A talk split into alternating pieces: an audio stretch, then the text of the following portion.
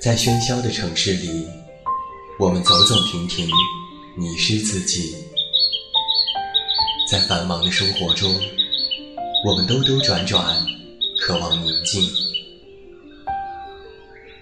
还好，还有我们的陪伴；还好，还有我们在这里。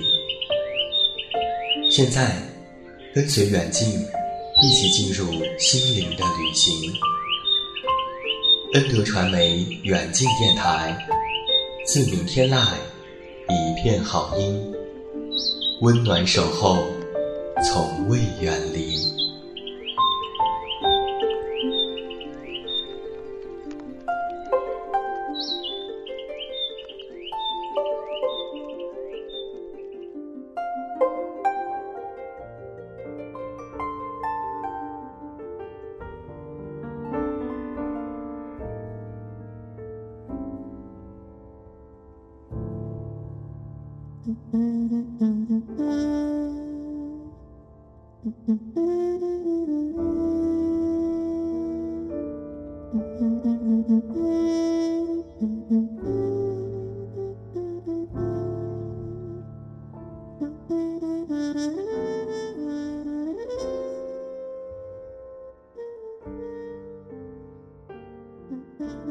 自鸣天籁，一片好音。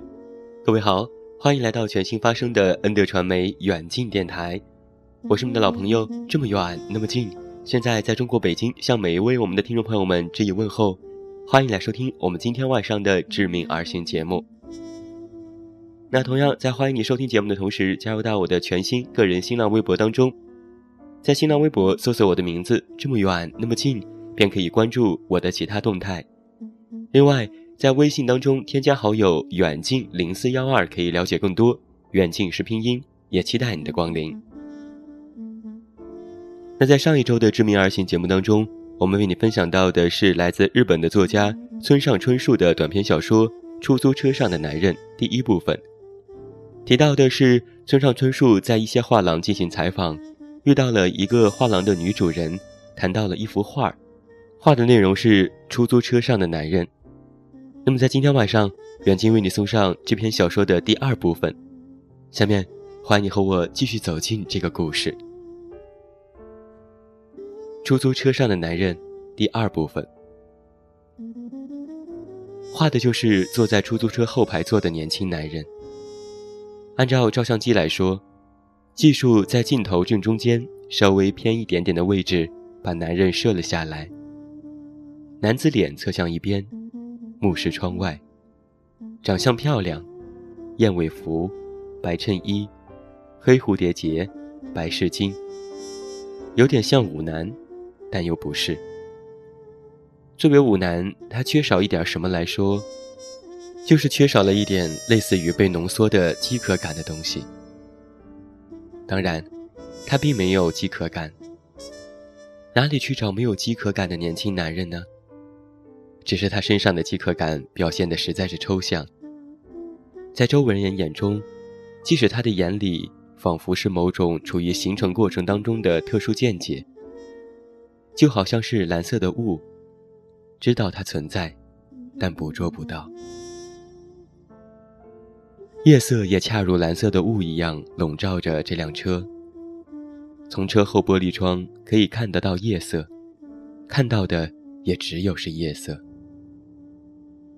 蓝底色融入了黑和紫，色调非常雅致，就像是杜艾灵顿，美国的一个钢琴家，一个爵士的钢琴手，他的管弦乐团的音调，雅致而浑厚，浑厚的似乎只消手往上一触，五指便通通给吸吮了进去。男子脸歪向一边，但他什么也没有看。纵使玻璃窗外有什么景致出现，也绝不会在他心头留下任何的小刮痕。车子在持续的前行。男子要去哪里呢？男子要回到哪里呢？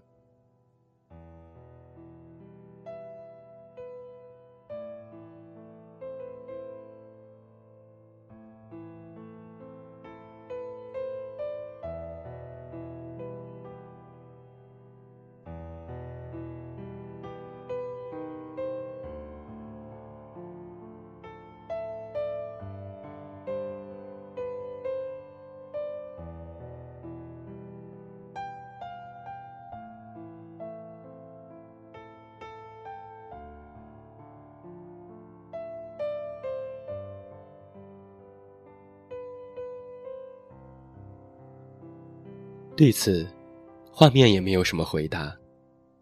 男子被包含在出租车这一有限的形式当中，而车子，则含在移动的这一天经地义的原则当中。车在移动，去哪里也好，回哪里也好，怎么都无所谓，哪里都无所谓。那是巨幅墙壁上开的一个黑洞，既为入口，又是出口。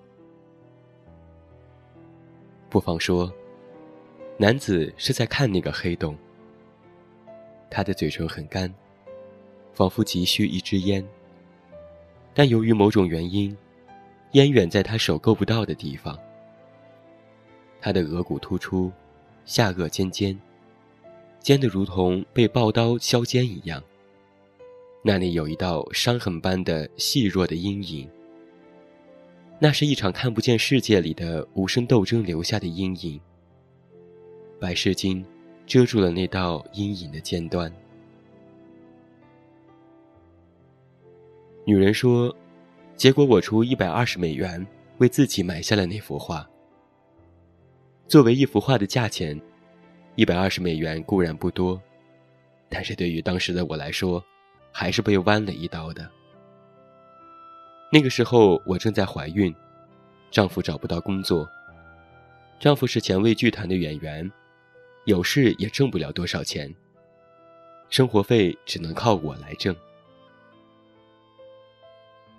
说到这里，女人停下来喝了一口葡萄酒，似乎是以享有酒精来触发往事的回忆。看中了那幅画了吗？我试着问。画没有看中。他说：“刚才我也说过了，画本身也就比外行笔下强的一点点，不好也不坏。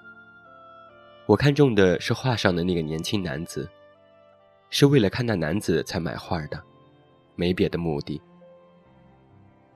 那个捷克的画家为卖出了画而喜出望外，德国小伙子也有一点吃惊，但是。”他们怕是永远也理解不了的，理解不了我买那幅画的真正的意图。说到这里，这个画廊圣诞节颂歌的磁带也至此转完。沉重的沉默随着咔嚓一声笼罩了我们。他在粗花呢裙子上插起了手指。他说：“那个时候我二十九岁。”按照一般的说法，我的青春也快过去了。我是想当画家才来到美国的，结果画家没当成。我的手不如我的眼睛厉害，我什么东西也没有能够用自己的手创造出来。那画上的男子，我觉得他就像是我自身失去的人生的一部分。我把画挂在住所房间的墙上。天天看，日日看。一看到他，我就痛感自己的损失何等的惨重，或者何等的轻微。丈夫常说：“说我恋上那个男子了。”我总是一声不响的盯视那幅画，也难怪会那么想。但是他没有说对。我对那男子怀有的感情，类似于同情。但是我所说的同情，并不是真正的同情，而是共鸣，而是指两个人一起品味某种无奈。您可明白？我默然的点头。女人继续说：“由于在看出租车上的男人看得太久了，不觉之间，他竟成为了另外一个我自己。他理解我的心情。”我理解他的心情，我懂得他的无奈。他被禁锢在了名叫做平庸的出租车当中，他无法挣脱出来。永远，真正的永远。平庸在他那里栖身，把他囚在以平庸为背景的牢笼里。你不觉得这事情特别的无奈吗？女人咬着嘴唇。沉默了片刻，重新开口说：“总之就是这么一件事，没有艺术感染力，没有冲击力，什么都没有。感性也好，皮肤性冲击也好，也谈不上。但如果您问留在心中最久的一幅画，倒是有这么一幅，只此一幅。这样理解可以吗？我问他，有一点想问，那幅画现在还在吗？不在了。他应声回答：“烧掉了。”我又问：“什么时候呢？”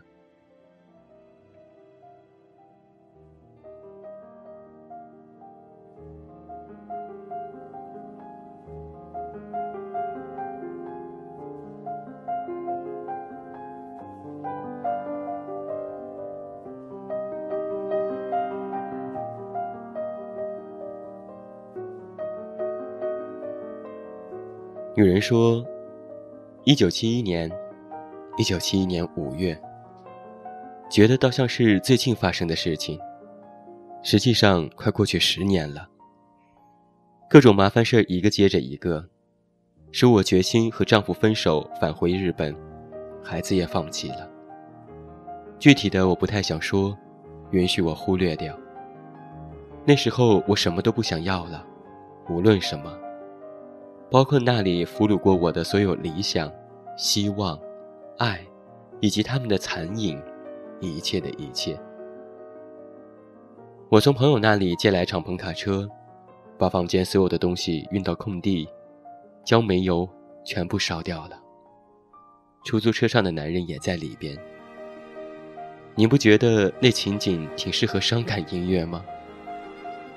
他微微一笑，我也报以微笑。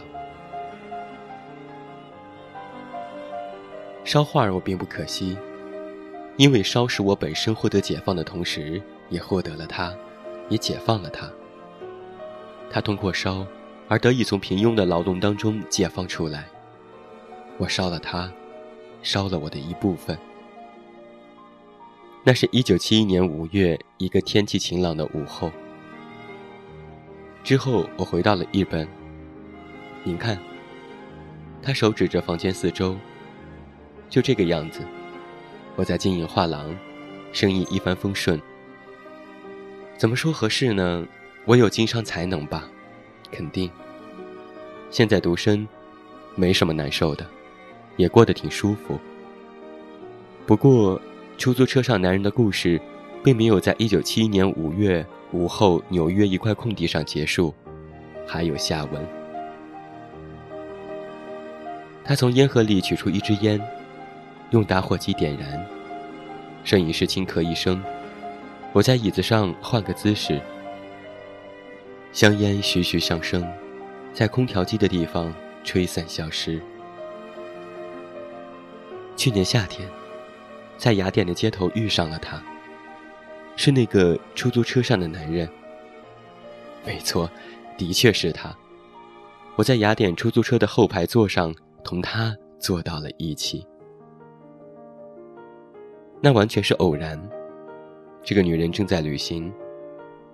傍晚六时许，从雅典的埃及广场前面搭出租车，她要去的地方叫做巴西里西斯索菲斯大街。而那个年轻的男子，在奥莫尼广场那里上来坐在她身边。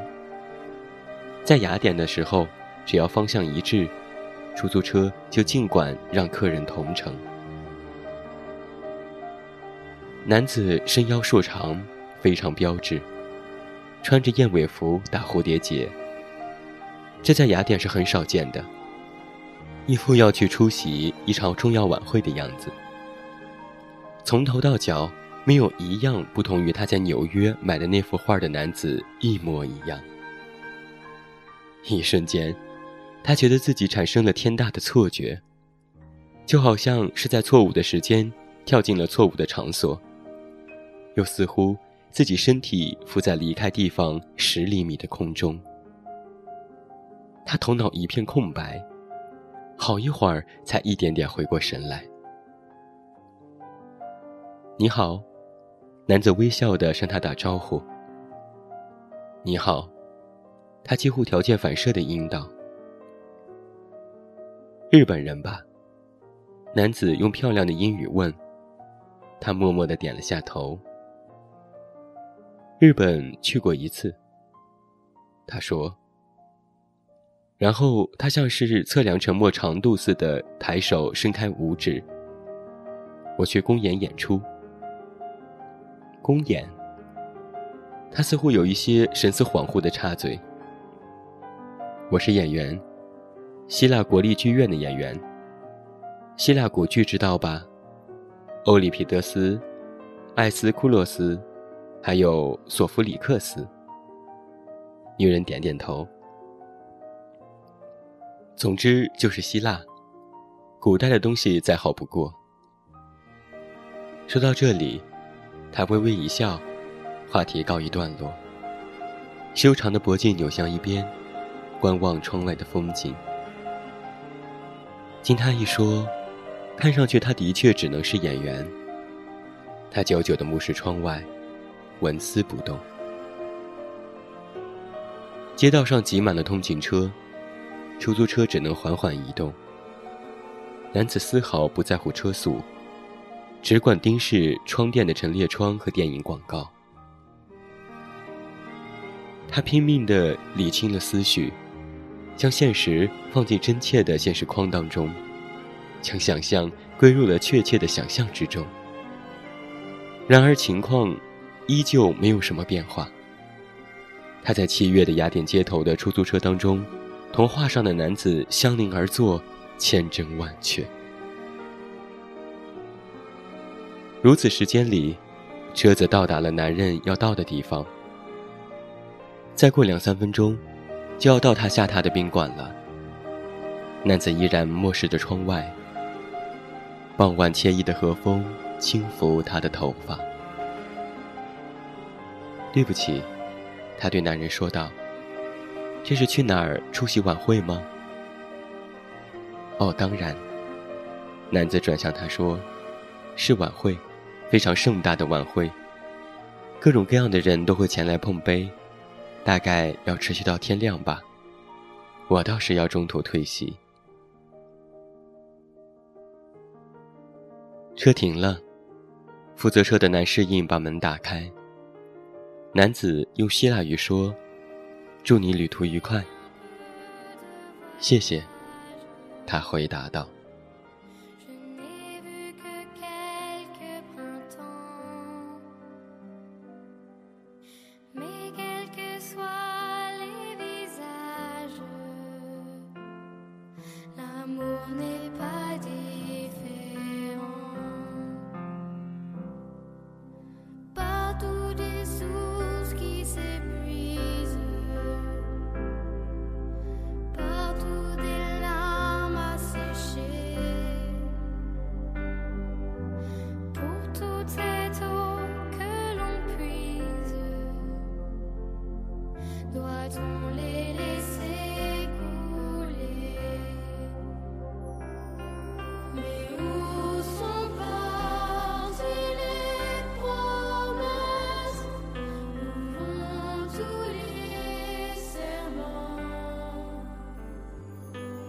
目送车子消失在傍晚汹涌的车流之后，他走进了宾馆。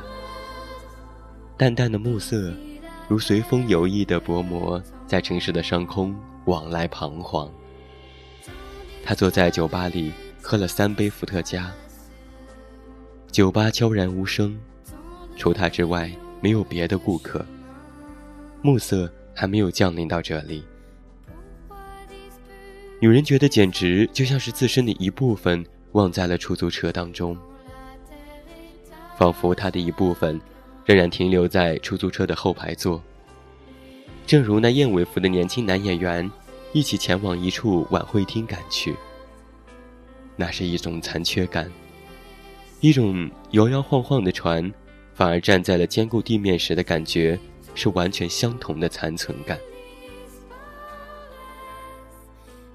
经过长的想不起有多长的时间，当心中的摇摆安稳下来的时候，他身上的某种东西永远的消失了。他可以清楚的感觉到它的消失，那东西不存在了。女人说：“他对我说的最后一句话依然真切的回响在耳畔，祝您旅途愉快。”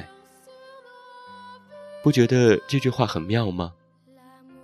每当我想起这句话的时候，我就这样想：自己的人生已经失去很多部分，但那不过是一部分一部分的终结，而往后还是可以从中获得什么的。女人叹息一声，嘴角稍微拉向两侧笑了笑。出租车上男人的故事就这么结束了，完了。他说：“抱歉，说了这么久。哪里哪里，非常有趣。”我和摄影师说：“这个故事有个教训。”他最后说。一个人只能通过自身的体验学得的宝贵教训，那就是：人不能消除什么，只能等待其自行的消失。他的话就此终止。我和摄影师喝干酒杯里剩下的葡萄酒，道谢，离开了画廊。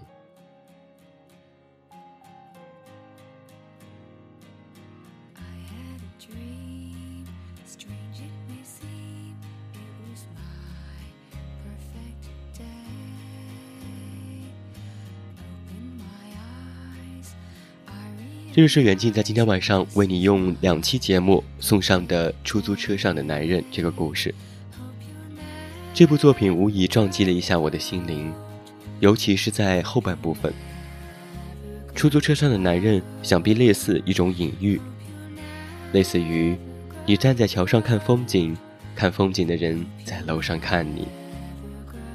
文中那个女人。将自己人生的空白移情到了出租车的男人这幅画上。然而，这个世界就是这么奇妙。在一次旅行当中，他邂逅了画中的男主人公。他说：“祝你旅途愉快。”在文章当中的最后，这个女人说道：“她得到了一个教训，那就是人不能够消除什么，只能等待其自行消失。”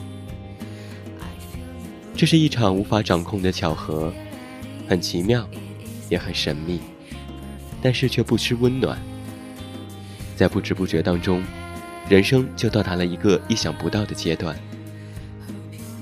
或许随遇而安、顺其自然的人生，是我们的终极的一个方式，而生活的方式千变万种，最后都是平淡收场吧。